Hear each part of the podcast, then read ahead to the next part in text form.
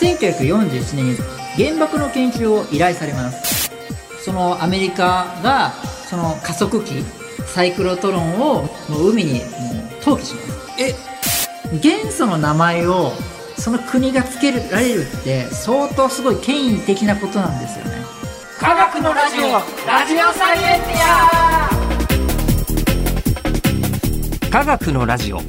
これは日本放送アナウンサー聞きたがり吉田久典が国立科学博物館認定サイエンスコミュニケーターで大学講師をしながら芸人をやっている不可思議変態人間黒ラブ教授とともにさまざまな科学サイエンスを根掘り葉掘りと聞いていく番組であるア科学のラジオラジオサイエンティア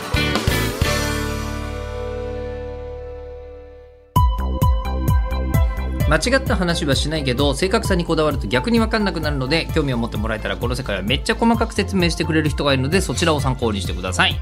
で現在のテーマは日本三大研究所の一つ理研うん、うん元すごいことは分かりましたよえっと、戦前から続いていてそうねであと意外とこう商売がうまかったそうというとこは前回分か覚えり、てたねねはいでその今は、まあ、今何やってんのって話を聞いたらもう本当いろんなことやってるぞっていうところまでは分かりましたが、うんうんえー前回最後のとこで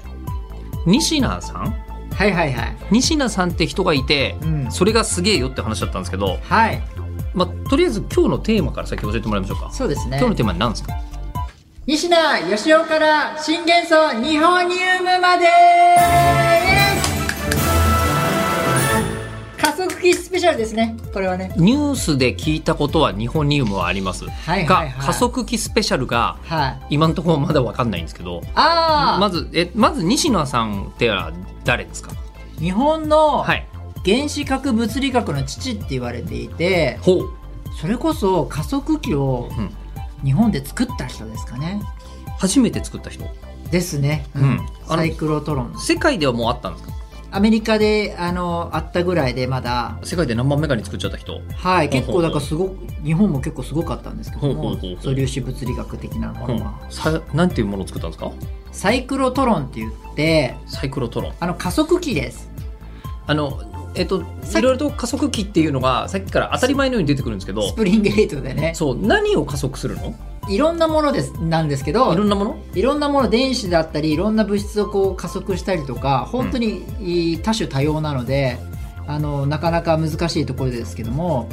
ど重元素って言えばいいんですかね重い元素を加速する加速するというと間違いじゃないかなと思いますえっとえ重い元素を加速するまあ元素に重いとか軽いとかがあるのはなんとなく聞いたことはありますけどっていう感じなんですけどうんうんうんううんんえっと、まずじゃあ一応元素を丁寧に説明してもらったからの方が多分加速するの意味が分かりそうなんですけど元素って何あ元素っていうのは原子の種類のことを元素って言いますあまあでもそれはなんか分かる気がする水素中学とかで水平リーベ僕のさあってそやうつねですそうですそうです、えーそれはそれはなんか覚あえまれしたのね元素ですかねあれが元素ですね元素ですうんうん周期表ってやつになるやつあだの水平リバナヘリウムっていうのがあってはいはいヘリウムよりちょっと重い元素のことを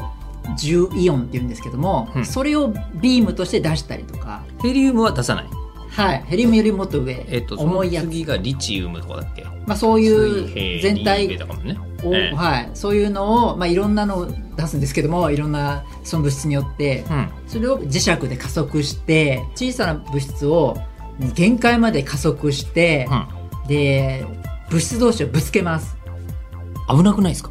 ぶつけると、あのー核反応が起きたりとか、危ないことも起きるかもしれないとはい、そうやっうんて、あのなんだ宇宙のかい研究とか、うんうん物質がどうやってできているのかとかそういうのをうん見るようなうんうんうのんが加速器です。あの簡単に言うと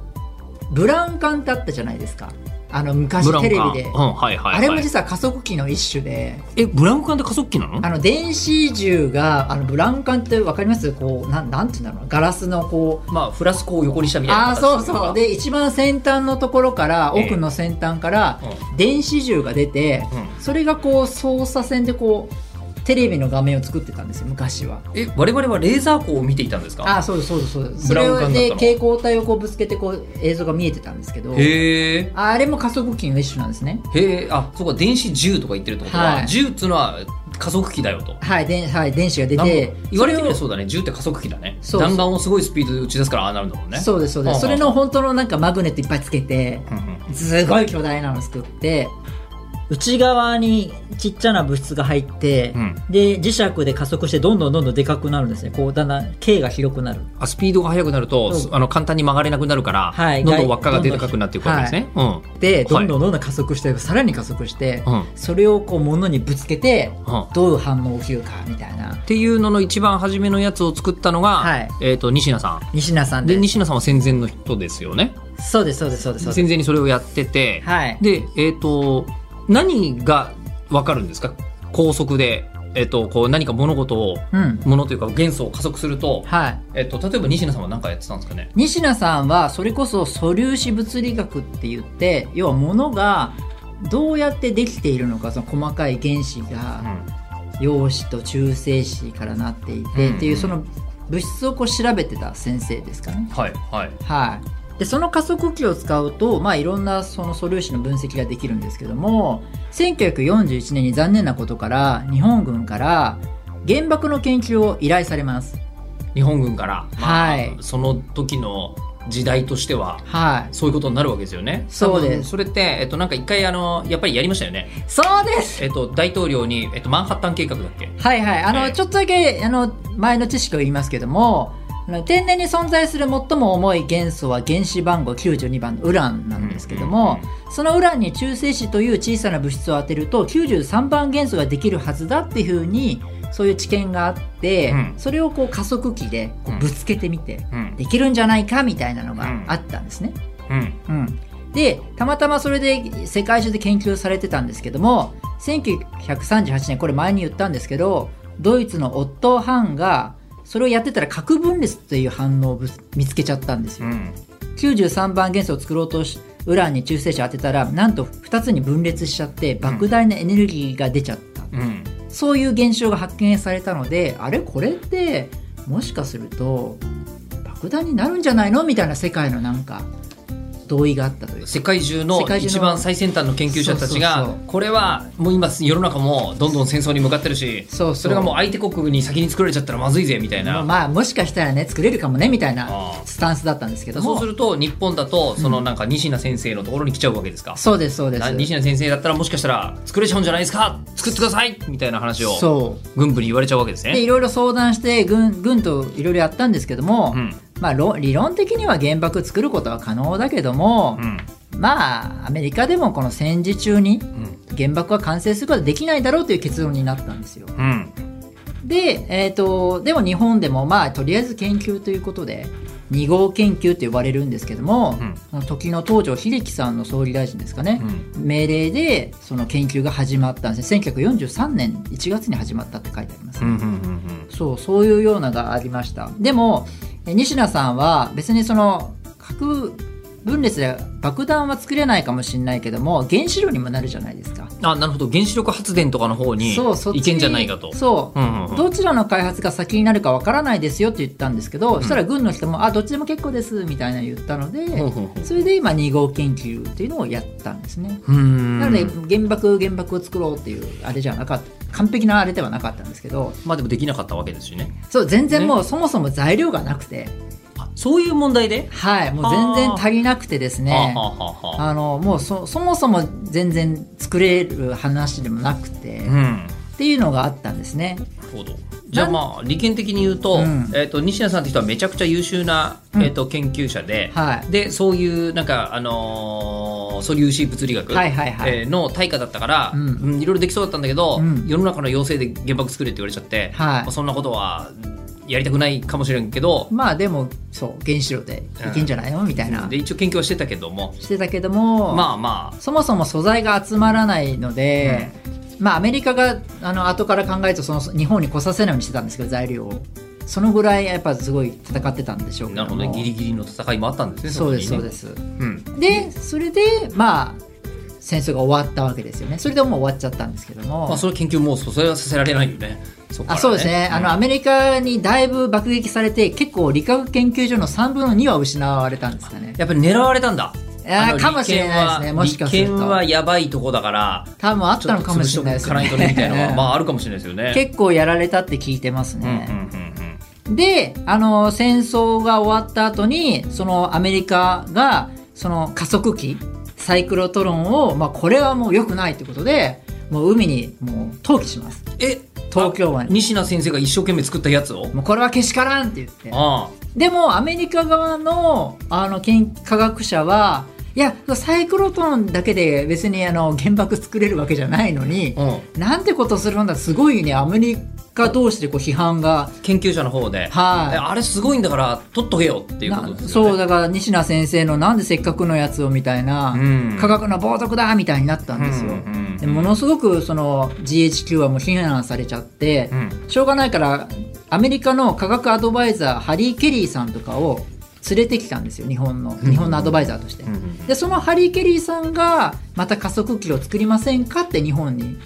言い出しっぺになる人になるんですけどもだ言ってみるとそのハリー・ケリーさんから見ると、利権のそのこう加速器技術は結構すげえなってなってたかっなてりこすごとかですよね。ったんですねはいはいはい。まあげそうなんですよああだったらその西名先生のチームがいるわけですよね。チそうームはその技術を生かして、うん今度はなんか別のことやんなさいよというそうことになったわけですか。で、ハリー・ケリー。ーがどんどん日本の加速あの加速器事業をまた復活させて、うん。はで、どんどんどんどん西名先生の後輩がどんどんすごいことをやったんですよ。ああそれで今でもなんだっけ加速器に西名西名なんとかってついてるわけですか西名加速器研究センターですかね。西名加速器いやー研もう究センターあー西名加速器ってのはじゃあもう日本の世界に誇る発明の一つじゃ一つそれぐらいのもんなんですいや、ももう本当そうですああねあ。もう、僕、お邪魔した時もう鳥肌立ちましたもんね。お邪魔した時あ、あの和光にあるんですけど、あー埼玉県和光市はいうんうんそこであの一般公開とかで見れるのでうんうん、公開日でうんうん、ぜひ皆さん行ってほしいなと思います。異次元レベルの加速器の5個ぐらい加速器があるのでうん冷蔵庫の巨大版ですみたいなやつなんですあんまりすごくない感じがするよ。なんて言えばいいんだかわかんないですけどなんか本当にモビルアーマーがうん横たわってるかのような、うんそういうそんなのにちっちゃな物質をこう加速するやつなんですよねうんでそこで、はい今今はどんなことやってるんですかそこで最近なんですけどもニホニウムあこれはでもニュースになってたのは記憶にありますよ。そうなんですうんニホニウムを新元素を合成したってことで人工的に元素を作ったんですね、人工的に元素を作る。そうあの、うん自然界にそもそも元素存在する元素って92番のまでのウランまでなんですね。うんそれ以降はどうも不安定で、あの人工的に作るような世界中で人工的に作ろうっていう風になったんですね。なんで作るんですかなんでしょうもう権威みたいなもんですかやね。ってみたいっていうやってみたいできることが分かったからやってみたいっていう。はい、一旦作ってもあの1秒ぐらいで終わっちゃいます崩れますああ永遠永続しすることができない。ニホニウムもうないですもう日本にも一回作ったけど、はいもうなくなってる。 3回作ったんですけどもうないですへえ。 1秒以内に終わってますパッと終わっちゃうは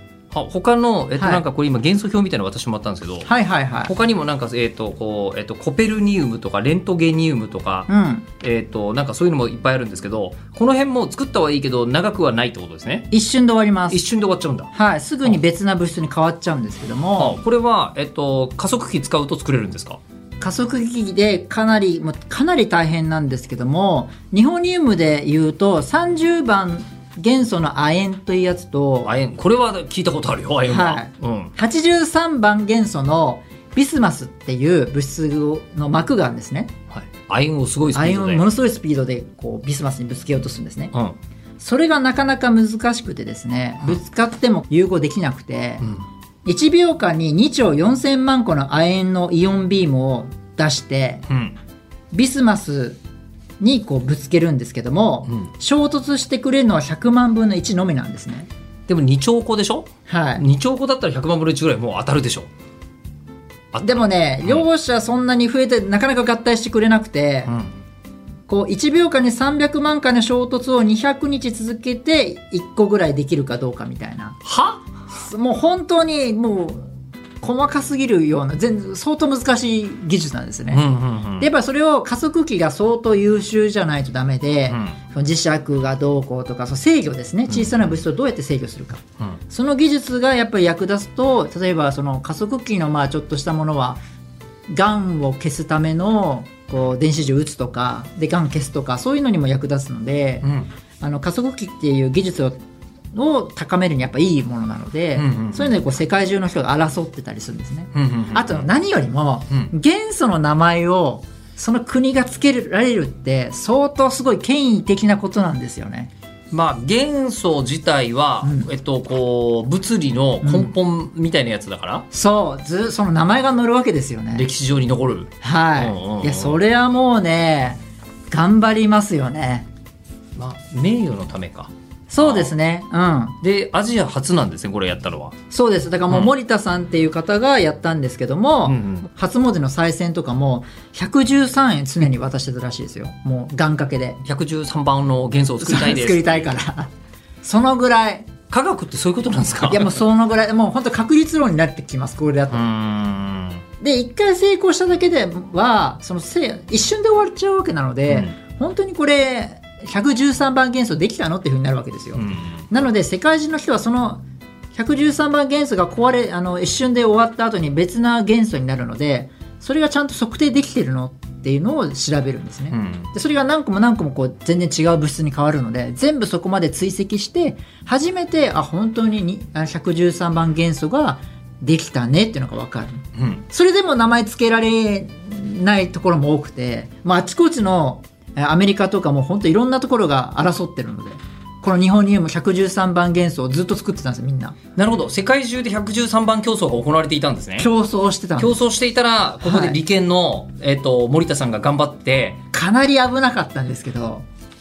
もうあとちょっと遅れたら他の国のそあの元素になってたかもしれないうそうだから前まではウンウントリウムって言われてたんですねうんうんトリウムまだ見つからない頃はまだは作っいたことない頃は、そう、うんウうんンっていうのが1でうんうんトリが3って意味なので、うんうんトリウム、うんうん113。 113はい。それいうふうに言われてたんですけども、それがどの名前になるかっていうので、なんと理化学研究所が、あの、113番元素をちゃんと作れて、しかも証明もしっかりできて、しかも再現性もかなり得られて、というのが得られて、ようやくニホニウムっていう名前を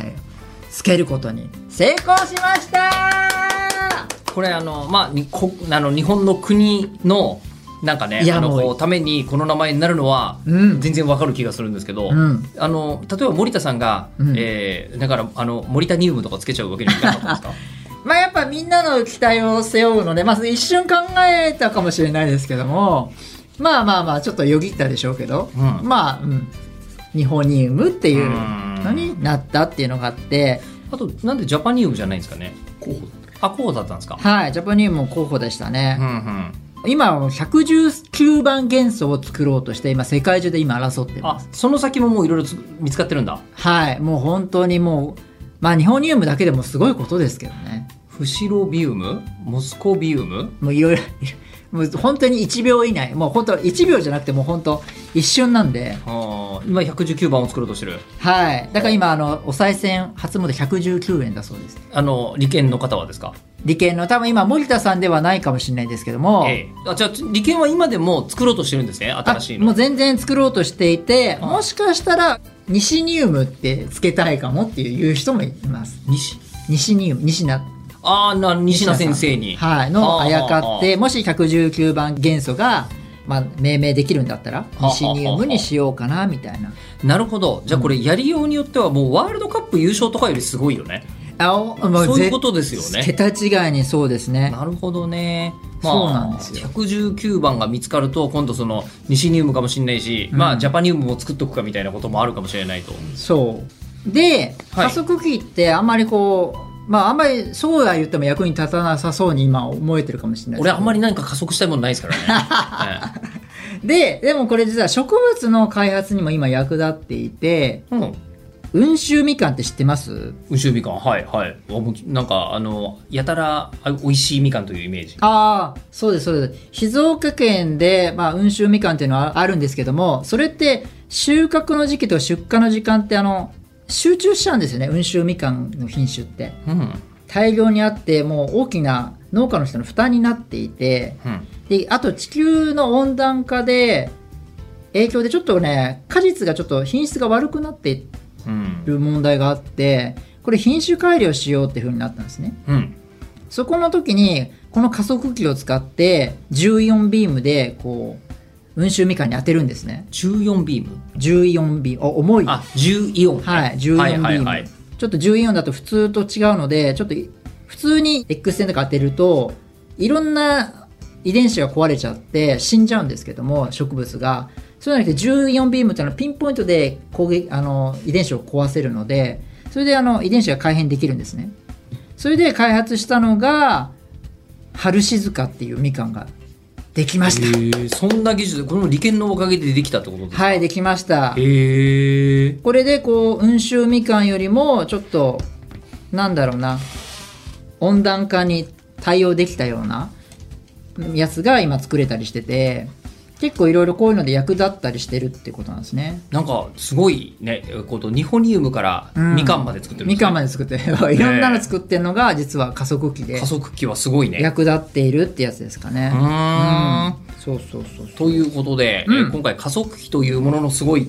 すごいものであることがうん初めて分かりまして、そのスタートになったのは西名さんって人なんですねそうです。西名先生はい。ということで番組では聞いてる人からの質問を募集します科学的に気になること黒ラブ教授に聞きたいこと感想などは科学アットマーク 1242.com KAGAKU アットマーク 1242.com まで送ってくださいではまた次回特に加速したいものはない吉田久典とえ僕のお賽銭は500円玉4枚でした。黒ラブ教授です。え随分払ってないそうすごいでしょなんでなんか500円玉って好きで それだけ渡してますいつもなんかカジノのディーラーみたいな